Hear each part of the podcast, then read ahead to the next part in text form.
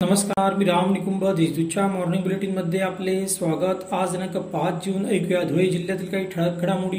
निमडाळे तालुका धुळे येथील एका शेतकऱ्याने खत विक्रेत्याकडून एक गोणी खत खरेदी केली. केवळ एक गोणी घेतली असताना कंपनीस तब्बल पंचेचाळीस गोणींचे अनुदान वर्ग झाल्याचा मेसेज त्या शेतकऱ्यास आल्याने खळबळ उडाली आहे. या घोळाची सखोल चौकशी करण्याची मागणी होत आहे. ऑपरेशन मुस्कान अंतर्गत धुळे शहर पोलीस ठाण्याच्या पथकाने शहरात रस्त्यांवर भिक्षा मागणाऱ्या मुलांचा शोध घेतला. त्यात आठ मुले आढळून आली. या मुलांना पोलिसांनी ताब्यात घेतले. त्यांच्या पालकांचा शोध घेऊन त्यांना पालकांच्या स्वाधीन करण्यात आले. यासाठी पोलिसांना माणुसकी फाउंडेशनची मदत मिळाली. पर्यावरणाच्या दृष्टीने नैसर्गिक साधन संपत्तीची बचत व्हावी यासाठी देवपुरातील आई एकविरादेवी मंदिराजवळ अमरधाम येथे गॅस शवदाहिनी बसविण्यात येणार आहे. महाराष्ट्र ऑइल एक्सटेशन कंपनी सो काम करणार आहे.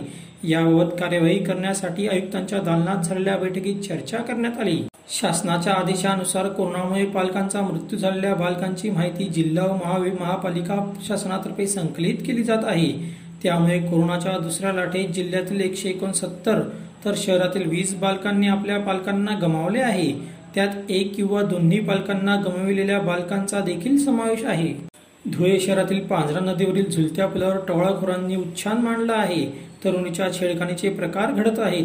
त्यामुळे टवाळखोरांचा बंदोबस्त करावा. तेथे सीसीटीव्ही कॅमेरे लावण्यासह सुरक्षा रक्षकांची नियुक्ती करावी अशी मागणी जिल्हा अखिल भारतीय मराठा महासंघातर्फे करण्यात आली आहे.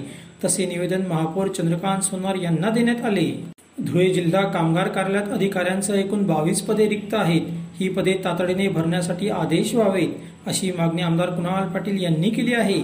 याबाबत त्यांनी ग्रामविकास मंत्र्यांना पत्र दिले आहे. अशा त्याच्या ठळक घडामोडी सविस्तर बातम्यांसाठी वाचत रहा दैनिक देशदूत व ताज्या बातम्यांसाठी भेट that W W W dot Deshdoot dot संकेतस्थळाला धन्यवाद.